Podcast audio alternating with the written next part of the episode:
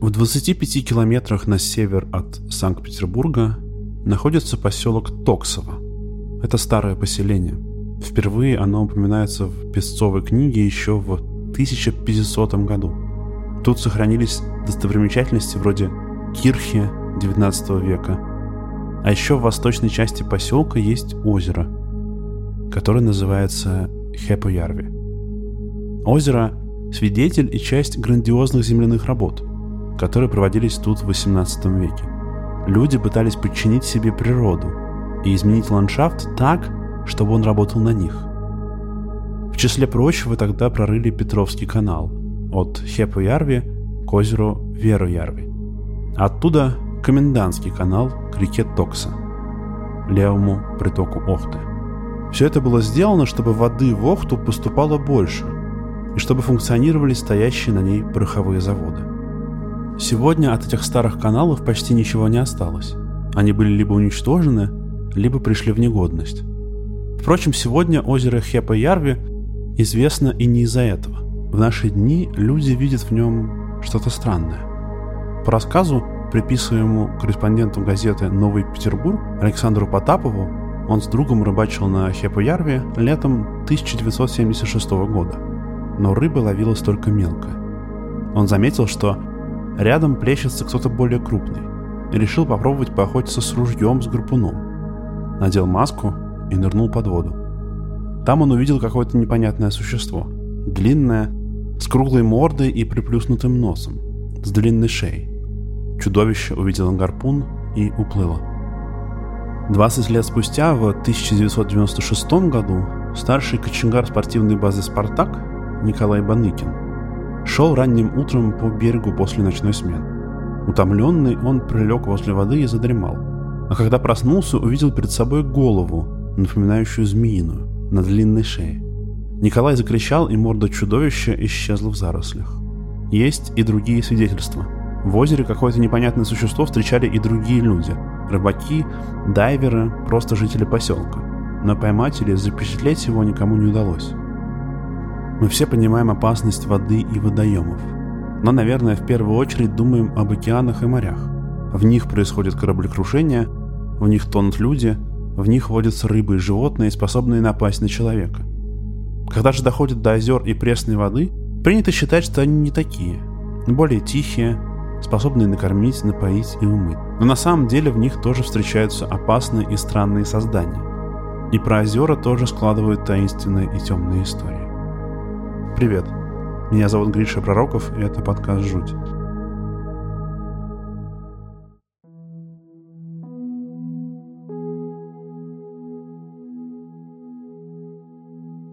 чудища, обитающие в пресных водоемах, огромные змеи из озер, которые прячутся под таинственной поверхностью воды. Это достаточно древний образ.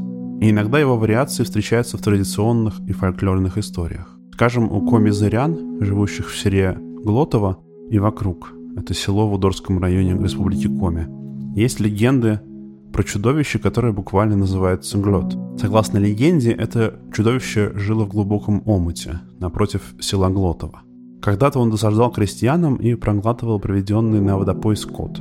Причем проглатывал целиком. Один колдун, они называются Тодысь, взялся извести это существо. Он дал своему сыну нож, а сын тоже обладал тайными знаниями и велел зашить сына вместе с ножом в коровью шкуру. Потом он кинул шкуру с сыном в воду, и глет проглотил его. Внутри чудовища молодой Тудысь разрезал шкуру и вспорол чудищу живот изнутри. Труп Глета отнесло вниз по реке, и позже крестьяне сделали из его ребер себе столбы для ворот. У алтайцев есть существа дютпа. Они по внешнему виду напоминают змей и живут у водоемов подземного мира. У башкир есть история об огромном змее Аджаха. Такие живут в разных озерах, скажем, в озере Иткуль. Или на Урале, в Башкортостане есть карстовое озеро Убыркуль. Это буквально переводится как «прожорливое озеро». Там тоже по легендам живет чудовище Аджаха. Это опасное озеро, маленькое, но глубокое. И говорят, что смельчаки, которые отваживаются там рыбачить, вылавливают иногда огромных рыб, щук в метр длиной. Вообще вода — это мистическая субстанция, и в фольклоре водоемы часто ассоциируются с царством мертвых. Это переходное пространство. Через пресную воду можно соприкоснуться с потусторонним миром.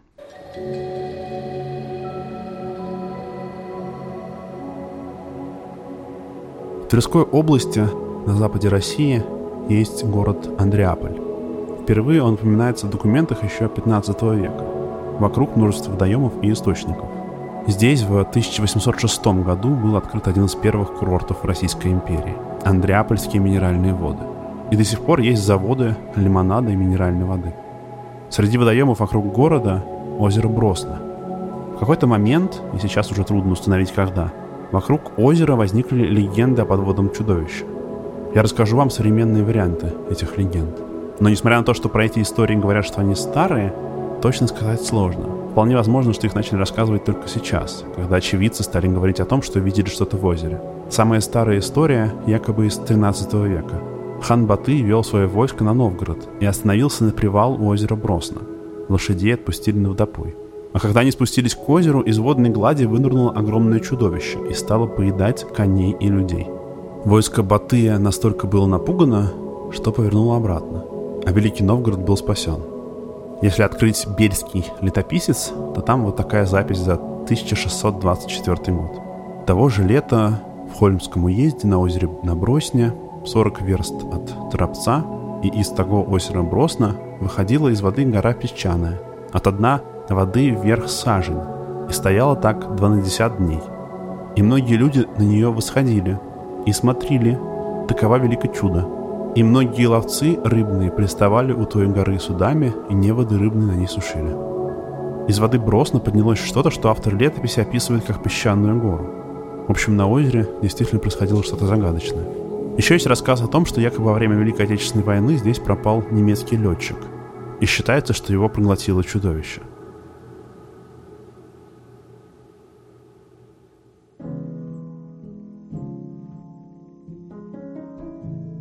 Озеро Бросно живописное, оно окружено зелеными шумящими лесами, а вода в нем совсем не мутная.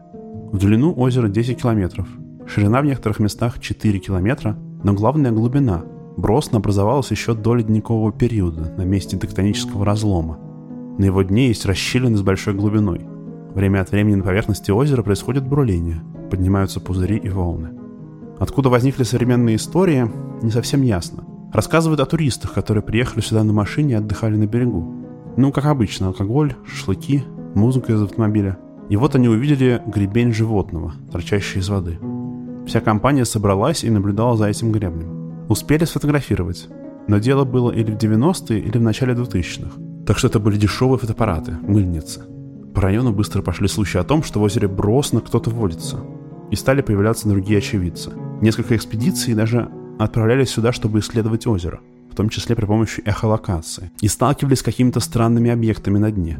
Но ни к чему конкретному это не привело.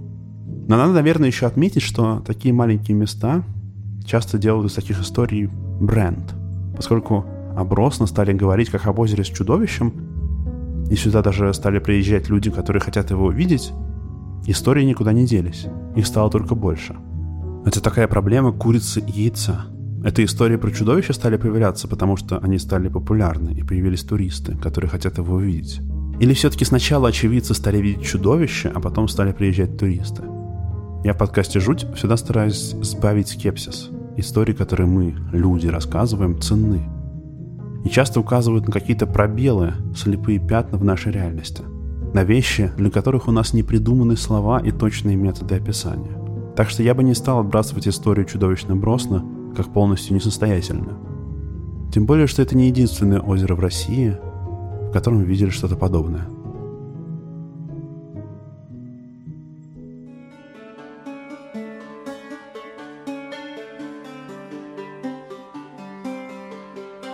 Озеро Лабынкыр находится на востоке Якутии, то есть Республики Саха. Постоянных населенных пунктов вокруг озера нет. Вообще его глубина 50 метров – но на дне озера есть аномальная трещина, которая опускается еще глубже. Зимой, в отличие от других озер региона, Лабынкыр не замерзает, и вода сохраняет температуру 2 градуса. Ученые предполагают, что где-то в озере могут находиться горячие источники. В 50-е годы прошлого века сюда прибыла экспедиция советского геолога Твердохлебова, который описал в своих записях какой-то объект в озере. Вот что он писал. Предмет был довольно близко. Это было что-то живое, какое-то животное. Оно двигалось по дуге, сначала вдоль озера, потом прямо к нам. По мере того, как оно приближалось, странное оцепенение, от которого холодеет внутри, охватывало меня. Над водой чуть-чуть возвышалась темно-седая туша, глаза животного, а из тела торчало что-то вроде палки. Мы видели лишь небольшую часть животного, но под водой угадывалось огромное массивное тело. Этот рассказ положил начало истории о том, что в озере живет какое-то неведомое существо. При этом якобы о нем рассказывали еще саха, которые жили на этой территории и называли его Лабынкырский черт. Есть много местных рассказов о том, как с этим чудовищем сталкиваются люди. Например, семья эвенков-кочевников приезжала на летние угодья, и чудовище утащило в воду их сына. Рыбаки рассказывают, как под лодками на спокойном озере что-то двигалось, сотрясая судно, и как будто пытаясь вытолкнуть лодку из-под воды. В 2000 году один рыбак рассказал, что получил сигнал от эхолотного устройства, что под его лодкой находилось что-то большое, а еще увидел интересные следы на воде. Те же рыбаки говорили, что находили чаек, которые как будто были раздавлены кем-то. Другие свидетели утверждают, что они видели голову, гигантский рот и зубы этого существа. Местные легенды гласят, что черт может выживать вне воды и нападал на людей и животных. В середине 20 века вокруг Лабынкыра почти никто не жил. Только рыбак по имени Алямс, который говорил, что он был сослан в Якутию во время репрессий и не пожелал возвращаться. Он рассказывал невероятные вещи, например, что лабынкырскому черту приносят жертвы. В 1993 году Алямс тяжело заболел, и его увезли в ближайшую больницу. В бреду он сказал, что Лабынкыр ему не простит разлуки и убьет его. Рыбака вернули на озеро, где он скоропостижно скончался. Озеро Лабынкыр и Лабынкырский черт, правда, очень известны. Сюда отправлялось несколько экспедиций, которые зондировали дно в поисках аномалий. Одна группа ученых действительно обнаружила на дне какой-то объект, используя холота и гидролокаторы. Это был плотный объект, который был выше дна озера. Но это не были рыбы или косяк рыб. Почти все рассказы свидетельствуют, что Лабынкырское чудо видит поздней осенью или ранней зимой. Здесь в это время бывают сильные и неожиданные штормы. В южной части озера где в него впадает речушка, есть ущелье. В нем часто возникают сильные ветры, способные очень быстро поднять на озере шторм. Такие ущелья трубы якуты называют хапчигай. В общем, зрелище правда завораживающее. Угрюмый и суровый северный пейзаж, отдаленное от людей озеро, внезапный ветер, который колышет воду. Несмотря на то, что сюда ездили несколько экспедиций в поисках ламанкырского черта, как это обычно бывает с криптидами, никто ничего не нашел, но объяснения в случаях с озерными чудовищами всегда существуют. Может, есть подводные пещеры, где они прячутся, ведь ущелья и пещеры тут вокруг действительно есть. Может, чудовище спускается в аномальную трещину, которая есть на дне. Может, озеро просто слишком большое, а оно правда большое. И вероятность наткнуться на существо во время поисков маленькая. По статистике Государственной инспекции по маломерным судам с 2007 по 2010 год на озере Чины погибли 19 человек, включая рыбаков и путешественников. Это большое, но мелкое озеро. Оно крупнейшее в Западной Сибири, потому что занимает почти 2000 квадратных километров. Но при этом его средняя глубина около 2 метров. Дно озера песчаное, и берега плоские. Но смерти на озере заставили людей говорить, что в нем кто-то обитает. Кто-то помимо привычных пресноводных рыб. Вообще озеро Чины неплохо изучено. На русском языке оно впервые упоминается в 16-17 веках, то есть когда началась колонизация Сибири. В 1803 году озеро, например, было описано землемером по фамилии Филимонов. Еще в 1911 году тут побывал ихтиолог Скориков, который подготовил научный труд «Озерное рыболовство в Барабинском районе» и описал, что тут водятся караси, окуни, щуки, лещи и так далее. Про монстров в озере он ничего не писал. О смерти людей в пресноводных озерах Явление, к сожалению, не очень редкое. Но не про все озера начинают говорить, что в нем кто-то водится. Вокруг озера Чины есть современные истории. Скажем, рыболов Владимир Колесников одним вечером выплыл на лодке на озеро порыбачить, но рыба особо не клевала. Его начало клонить в сон, как вдруг он услышал какой-то всплеск. Подумал, что клюет, но увидел в воде что-то темное и непонятное. Не похожее на рыбу, какое-то животное, которое затем нырнуло в глубину. Владимир поплыл к берегу. Непонятно откуда поднялся ветер. Лодку начало качать, так что она чуть не перевернулась. Последние метры до берега Владимир доплыл сам и вылез на берег весь мокрый. На озере Чины с древних На озере Чины с древних времен так или иначе жили люди. Например, археологические раскопки обнаружили тут стоянки, датированные шестым-седьмым тысячелетием до нашей эры. Еще на озере есть острова, и на одном из них, Чиняиха, стояла деревня. В деревне где-то в 18 веке начали производить глиняные игрушки. Эти игрушки часто изображают мифических существ, которые обитают в озере. Русалок, водяных и даже целый озерный народец, людей, которые жили под водой. Или есть рассказ человека по имени Сергей. Он поплыл на лодке вечером около 11 часов. Вдруг услышал что-то похожее на гул или рев.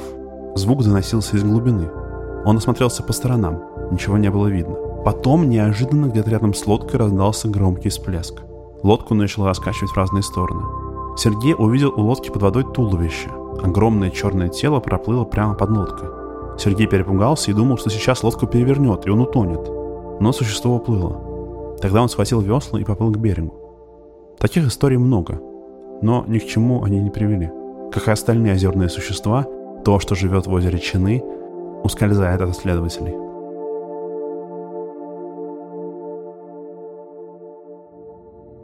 Все три озера – Лабенкыр, Бросна и Чины – объединяет, что их монстры стали знаменитыми. Везде отправлялись экспедиции энтузиастов, которые мечтали поймать криптида или хотя бы доказать его существование.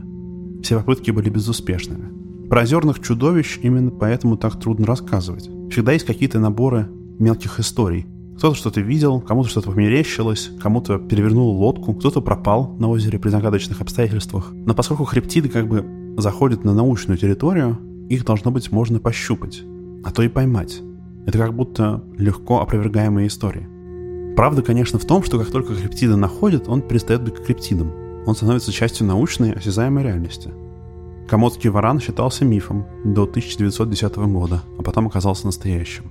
Парнокопытные акапи считались криптидами.